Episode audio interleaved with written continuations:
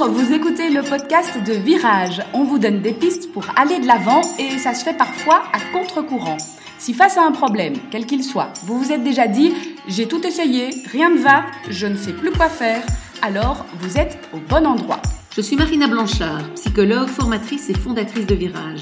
Mon école s'inscrit dans la lignée de celle de Palo Alto, c'est-à-dire de la thérapie brève. Et je suis Peggy Van Lierde, chef d'entreprise, journaliste et coach en développement personnel. Ensemble, nous vous proposons des réflexions pour avancer autrement.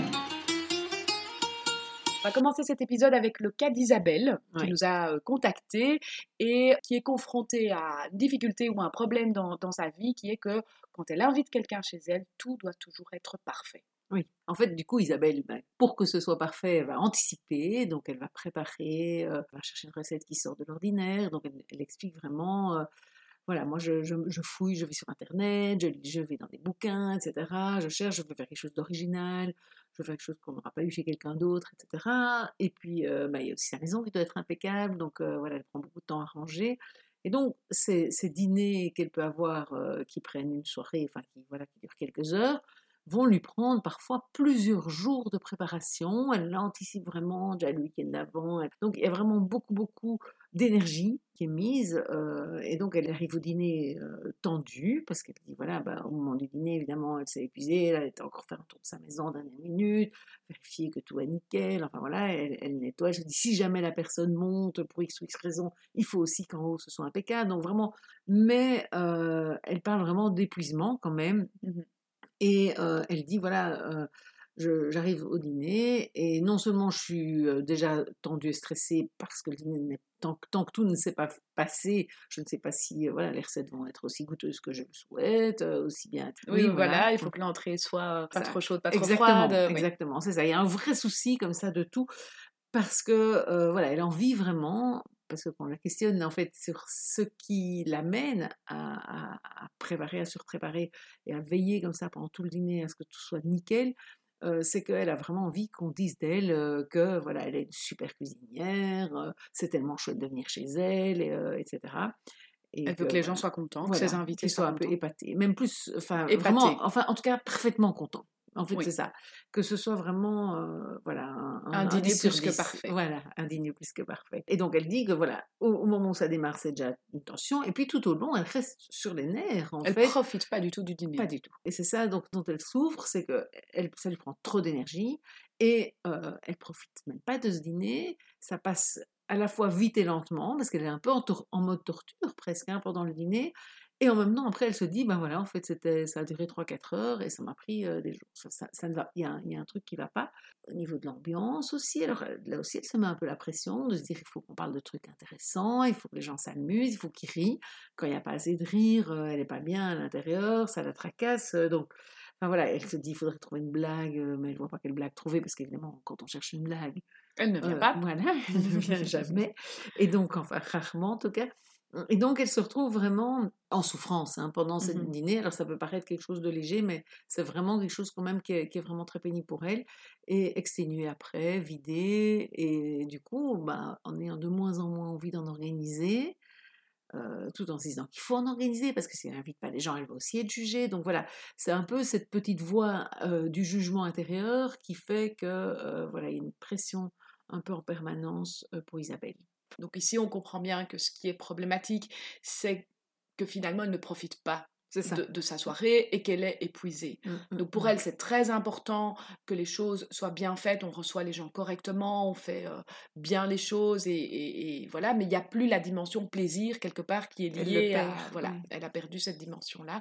Face à ce genre de situation, le cas d'Isabelle qui, qui, est perfectionniste, qui veut que tout soit absolument parfait et donc voilà, que ce soit pour un dîner ou dans un autre cas, quelqu'un qui est perfectionniste, ben, une piste qu'on a envie d'amener et qu'on amène généralement, c'est une question un peu étrange, qui surprend généralement, mais qui a vraiment un but de faire avancer. Et cette question, c'est qu'est-ce que vous pourriez faire pour aggraver encore plus la situation et pour vous sentir encore moins dans le plaisir et encore plus fatigué? Tout à fait.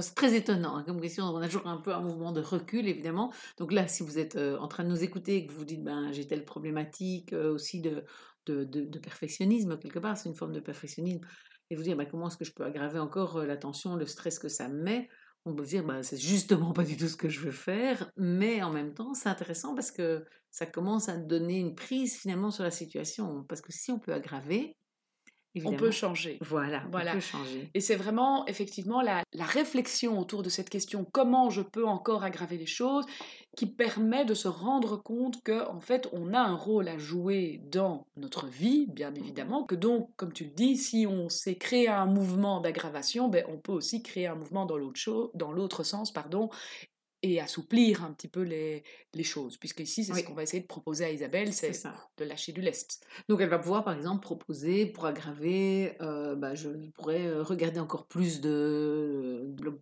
culinaires euh, différents. Je pourrais mettre la barre encore plus haut. Voilà, je pourrais exactement mettre, faire deux entrées au lieu d'une. Je pourrais inviter quatre personnes par semaine. Voilà, exactement. Et donc elle pourrait effectivement commencer à prendre conscience qu'en fait, à chaque fois qu'elle regarde un bloc culinaire supplémentaire, elle prend plus d'énergie, elle, elle remet plus de questions et de doutes sur euh, ben, finalement cette entrée-là a l'air quand même bien plutôt que celle-là, etc.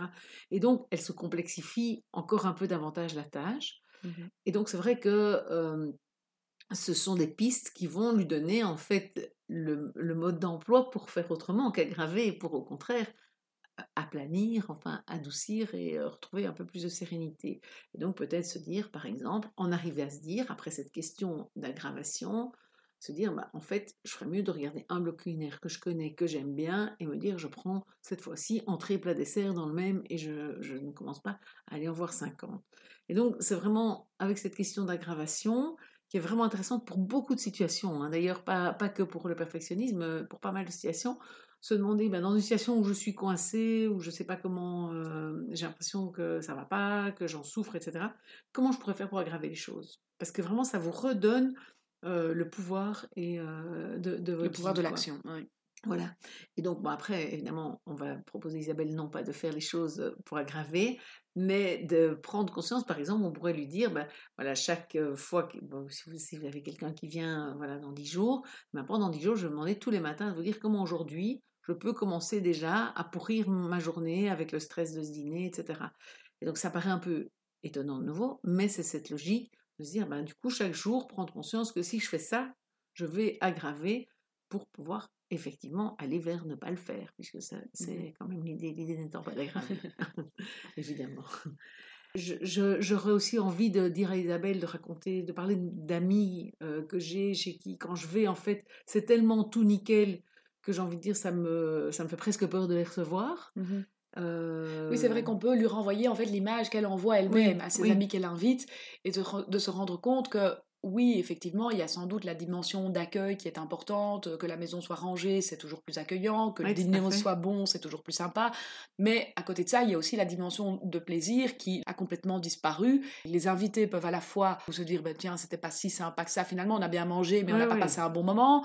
Ou se dire, tiens, Isabelle, elle met vraiment la barre très très haut, moi, j'ai jamais osé l'inviter, et donc elle va pas recevoir ses invitations en retour. Et ça, c'est vrai que ce sont des images qu'on peut lui envoyer aussi pour qu'elle se rende compte que ce qu'elle est en train de faire n'est pas confortable pour elle, puisque ça, elle s'en est rendu compte, mais n'est peut-être pas confortable, pour les, autres. Mais oui, mais oui, c'est une réalité et, qu'elle ressent déjà quand elle nous en parle. Elle ressent que l'ambiance n'est pas à son comble, quoi. J'ai envie de dire et que elle est un peu frustrée, ça. Mais forcément, si la personne chez qui on est est super tendue ou est euh, en, permanence en train de courir de la cuisine au salon et, ou à la salle à manger, bah, forcément que ça ne, ça ne donne pas une ambiance euh, cool, quoi, quelque part, et quelque part de détente qui est un peu attendue de, de dîner qu'on peut avoir avec des amis. Et donc effectivement, je pense que ça c'est important de voir que plus elle veut faire bien, plus elle met une tension dans l'atmosphère et plus elle risque de je vais pas dire mal faire, mais en tout cas pas avoir l'effet escompté finalement. Voilà, voilà. et d'être déçu.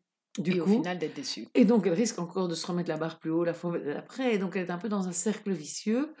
Et, euh, et donc ça va être important évidemment pour nous euh, de lui montrer que bah, pour sortir de ce cercle vicieux là, bah, l'idéal c'est donc de pouvoir lâcher sur certaines choses, peut-être même euh, mettre des imperfections volontaires au début, euh, un peu se vacciner à l'imperfection. Euh, donc ça, on, parle souvent de, voilà, se dire... Bah, Faire une petite tache sur la nappe. voilà, voilà, par exemple. Et se dire, euh, oh là là, c'est horrible, une tache sur la nappe, ils vont tous la voir, etc.